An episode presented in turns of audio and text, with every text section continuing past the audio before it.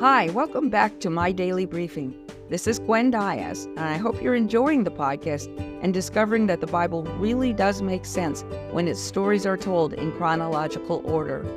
Here's Ed with our next episode.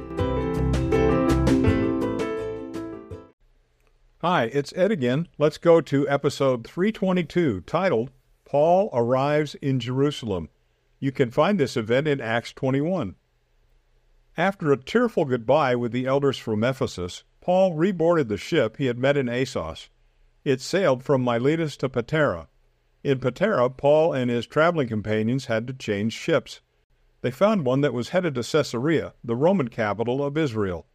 But the ship had to make several stops along the way, so it was a slow, tedious journey. One of the longer stops was in Tyre, where the ship had to unload some cargo. This gave Paul and his friends an opportunity to find some fellow believers. They stayed with them for the seven days that the ship was in port. The believers from Tyre urged Paul not to return to Jerusalem. Some of them even prophesied through the Holy Spirit that Paul's life would be in danger once he arrived. But Paul felt he needed to go despite the warnings. Then, when it was time for the ship to leave for Caesarea, all the believers accompanied the travelers out of the city.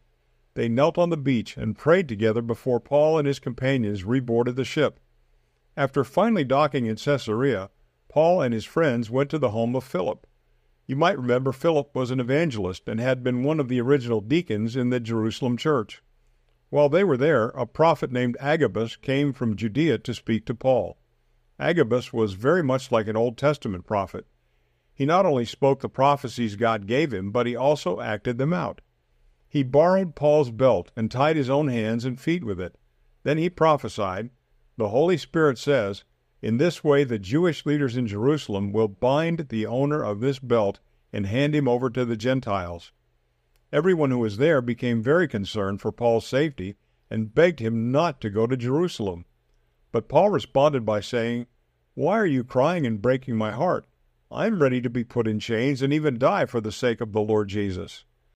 When the believers realized that they could not prevent Paul from going, they gave him their blessing and said, The Lord's will be done. When they finally arrived in Jerusalem, Paul and his friends were warmly welcomed by the believers. The next day they went to see James, Jesus' half brother, who was still a leader in the Jerusalem church. All the church elders showed up to welcome them back, and Paul gave a full report of everything that had happened during his third missionary journey. The church leaders praised God when they heard that many Gentiles had committed their lives to Jesus. Then the elders brought up a concern they had. Some Jewish Christians think that you are teaching Jewish believers to abandon the laws of Moses. They are afraid, they said, that you are opposed to the Jewish customs that many of them still value, customs like circumcision and not eating certain foods. The elders asked Paul to dispel this rumor by joining four men who wanted to go through purification rites but did not have the money to pay for them. They suggested if you go through the rites with them and pay their fees, then everyone will know that you still honor those Jewish laws. So Paul agreed.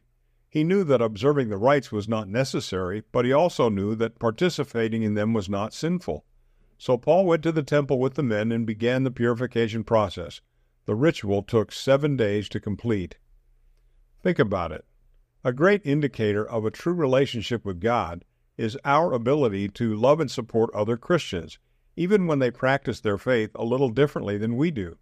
Paul was willing to do anything, except sin, to bring people closer to Jesus and preserve unity within the church. In Ephesians 4, verse 2, he encouraged his readers to be completely humble, gentle, be patient, bearing with one another in love, and make every effort to keep the unity of the Spirit through the bond of peace.